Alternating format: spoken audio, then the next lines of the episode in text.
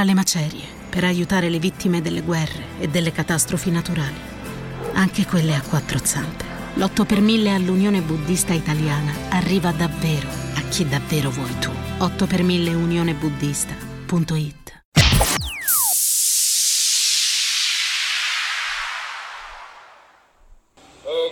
who providest for thy people by thy power, and rulest over them in love, grant unto this thy servant Elizabeth, our Queen.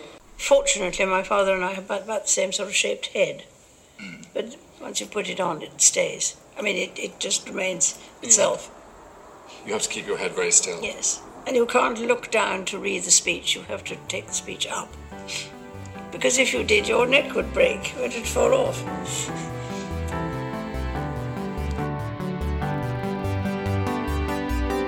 Un saluto dalla redazione di Odonna, sono Michaela K. Belisario, bentrovati all'appuntamento con God Save the Queen Notizia Royal.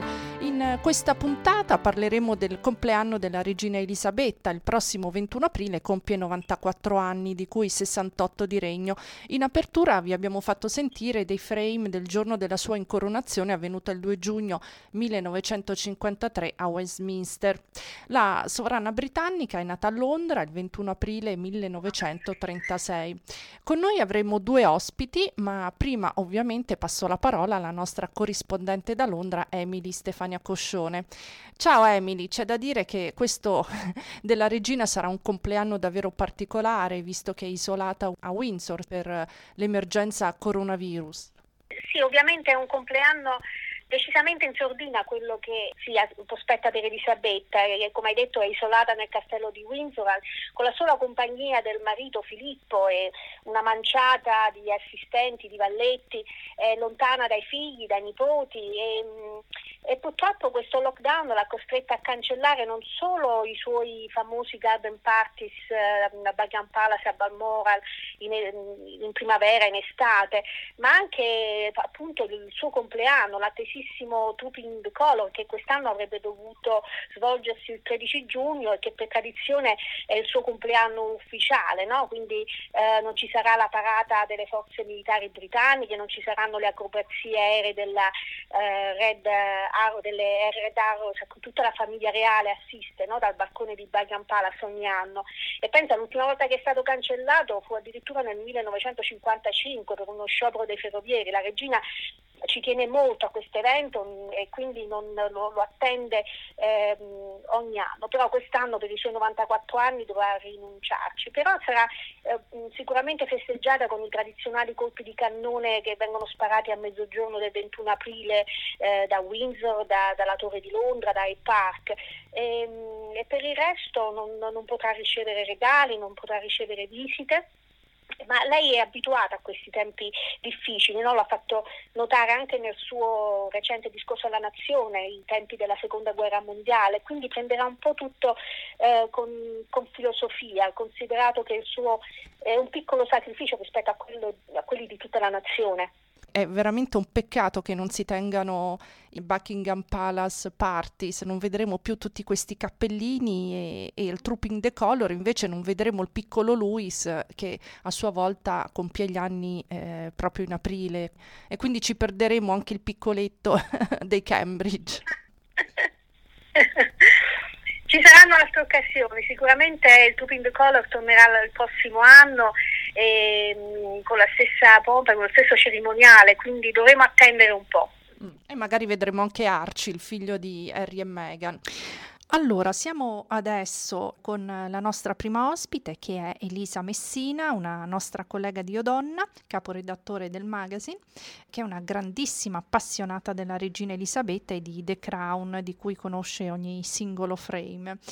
Abbiamo invitato Elisa perché eh, nel numero in edicola dal 18 aprile ha dedicato un eh, lungo e approfondito articolo alla sovrana britannica con eh, interviste ai Royal Watcher più famosi. Allora Elisa, ci puoi raccontare i punti salienti del tuo pezzo? Ma l'occasione era ovviamente il compleanno di Elisabetta, perché insomma arrivare a 94 anni come lei eh, sul trono veramente un, un record assoluto nella storia. E ovviamente le circostanze lo hanno reso un compleanno davvero particolare. Eravamo partiti, ero partita dalla considerazione che fosse davvero il suo anno horribilis questo, altro che il 1992 eh, dove in fin dei conti c'era stato solo il divorzio dei figli e l'incendio a Windsor. Quest'anno lei si trova a festeggiare un compleanno in autoisolamento nel castello di Windsor per, il, per, l'emergenza coronavirus che ha messo in ginocchio il paese. Il primo ministro grave in ospedale. Eh, tutto il paese isolato. Lo scossone di Harry e Meghan che per crisi familiare era paragonabile solo all'abdicazione di Edoardo VIII Wally Simpson, dopo il matrimonio con Wally Simpson. Lo scandalo di Andrea, oltretutto, il secondogenito coinvolto nel, nel, nel caso di abusi sessuali eh, americano che ha coinvolto il miliardario Epstein. Cioè, per la famiglia Windsor e in generale per il paese, forse l'anno sorribile eh, era veramente questo, il peggior compleanno e forse l'ultimo compleanno da regina. Ma lei con un colpo di teatro come solo lei è capace, forte della sua esperienza, della sua regalità, della sua capacità, ha sorpreso tutti dimostrandosi di essere a 94 anni la vera figura unificante, il punto di riferimento della nazione e questo per me è stato sorprendente. Volevo chiederti, proprio appunto per questo aspetto del, che la regina ha rivelato con il suo discorso alla nazione, no? Abbiamo visto che eh, in questi ultimi mesi mm, Carlo e William hanno svolto e stanno ancora svolgendo un ruolo molto più prominente a corte di quello a cui erano abituati, no?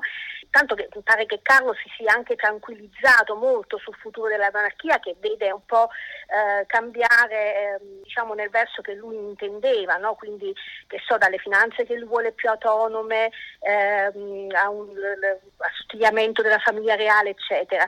Eh, però si dice che eh, su questo sia Elisabetta che Filippo da una parte, Carlo e William dall'altra, abbiano avuto delle discussioni piuttosto accese. Eh, secondo te, se la regina dovesse ritirarsi dalla vita pubblica, riuscirà davvero a farsi da parte del tutto? Io non credo, alla luce di quello che è successo nelle ultime settimane, che Elisabetta si farà davvero da parte, a meno che non sia costretta dalle condizioni di salute. Quello che è, è indubbiamente vero, e lo, notavi anche tu e lo hai scritto anche su, su Io Donna in un bellissimo articolo dedicato a Carlo Re, è che di fatto la regina ha già ceduto molti incarichi uh, di rappresentanza a Carlo soprattutto e anche a William, proprio per la sua età che avanzava in virtù di accelerare un passaggio. E, e, sicuramente ci sono delle vedute diverse, basta solo pensare anche alle posizioni ambientali di Carlo, a certe, certe considerazioni di carattere, maggiore presenza anche in campo politico che il principe di Galles avrebbe preferito eh, rispetto invece alla completa, diciamo, non eh, espressione del suo pensiero che è la caratteristica del, del, come Elisabetta ha regnato finora, almeno dal punto di vista politico. Probabilmente Elisabetta non, non, non, accetterebbe un vero cambio di passo finché, finché, è in vita. Anche perché secondo me è, da quello che vedo, da quello che mi hanno anche confermato molti esperti, in primis anche la Tanya Junior, che, Junior, che è una delle maggiori eh, Royal Watcher eh, britanniche, lei resta ancora la figura capa- più di ogni altro eh, capace di parlare veramente alla nazione e di tenere unita la nazione, in un momento in cui peraltro politicamente è particolarmente divisa con la Brexit. Infatti il suo discorso è stato, dice la Junior, più efficace di quello di qualsiasi altro politico. Eh, se state a casa, lo dice la regina, ha un valore, se lo dice Boris Johnson ne ha un altro. È paradossale, ma, ma, ma è così.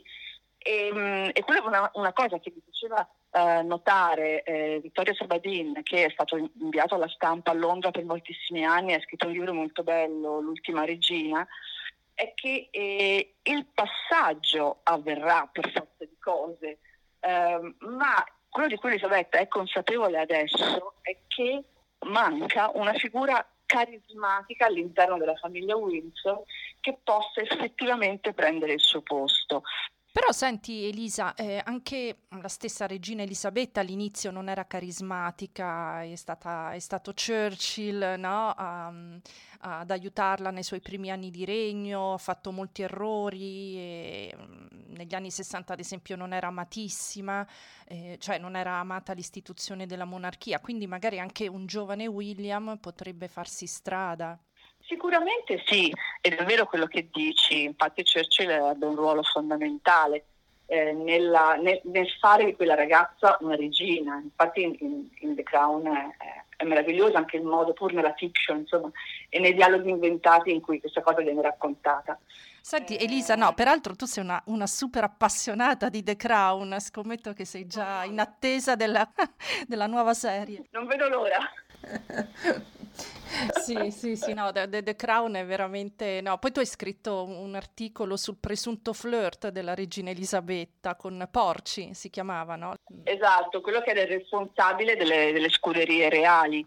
Eh, ma secondo me lì gli sceneggiatori di The Crown hanno, sono stati un po' furbetti, nel senso che han, non hanno raccontato niente, evi- non hanno reso evidente niente se non una profonda amicizia, ma hanno lasciato intendere molto. Eh, io non credo che Elisabetta abbia effettivamente avuto una relazione extraconiugale. Secondo me lei si è ritagliata mh, nel suo amore per i cavalli, nel suo rapporto con Porci, quell'unico angolo di libertà che in qualche modo le era concesso, le era concesso che non, non, toglieva niente a quelli che erano i suoi, i suoi doveri. Ecco. Cioè lei è diventata uh, carismatica in 70 anni di regno hai ragione a dire che negli anni 70 non era, non era, amata e poi ci sono stati anche insomma, tutti gli scandali familiari, però il fatto di essere durata così a lungo eh, e di aver preso probabilmente anche delle decisioni sagge, ha rafforzato enormemente la sua credibilità. Voglio fare una domanda su The Crown. Elisa, delle due regine eh, del, delle prime serie del, del, di The Crown, quale ti è piaciuta di più? Mi è piaciuta di più Olivia Colman, eh, perché ehm, pur nella diversità, perché Olivia Colman peraltro non mi somiglia neanche, quando hanno tentato di mettere le lenti a contatto, dopo i primi Chuck hanno deciso di togliergliele perché aveva cominciato a recitare in modo innaturale, questo si racconta, l'ha raccontato lei stessa. Mi è piaciuta moltissimo perché forse, a parte perché è una grandissima attrice, ma ha saputo fare tesoro di ogni immagine, di ogni eh, espressione, si capisce che ha studiato molto e ha replicato, pur nella non somiglianza dell'attrice, una capacità di eh, quel modo di, di, di, rivolgersi alle persone, eh, di fare sorrisi accennati, la gestualità. Eh, Olivia Colman mi è piaciuta moltissimo. Adesso vediamo, aspettiamo alla prova la terza attrice. Elisa, senti, eh, ovviamente la domanda finale, perché ami così tanto la regina? Tu peraltro porti sempre in borsa la statuetta della regina che saluta e la fotografi dappertutto, proprio un amore smisurato, ma da dove nasce? È ben strana questa cosa, non lo so, forse perché mi stupisce profondamente, non, non sono sospettabile di simpatie monarchiche di, di nessun tipo, anche se eh, mi è capitato spesso eh, negli anni di occuparmi delle famiglie reali per lavoro. Eh, ero titolare anche di una rubrica su Novella 2000 e quindi il, forse la conoscenza dei personaggi ha fatto sì che sviluppassi una certa selezione in chi mi stava più simpatico e chi meno. E Elisabetta, nonostante tutto, ha sempre superato ogni eh, ogni, ogni, possibilità di giudizio negativo. Bene, ringraziamo Elisa Messina, caporedattore di Odonna. Vi ricordiamo che eh, il suo articolo sul compleanno della regina sarà in edicola sul magazine dal 18 aprile. Grazie Elisa, sarai ancora ospite con noi in futuro se lo vorrai. E concludiamo la prima parte del podcast, ma seguiteci nella seconda perché avremo come ospite la scrittrice, giornalista Paola Calvetti, autrice del libro Elisabetta II, ritratto di regina, pubblicato da Mondadori, con la quale affronteremo ancora il compleanno della regina nel, nel suo aspetto più privato, cioè nel rapporto con il principe Filippo. Grazie per essere stati con noi con God Save the Queen dalla redazione di Odonna da Michaela K. Belisario e Emily Stefania Coscione, un saluto e ci eh, sentiamo alla prossima puntata.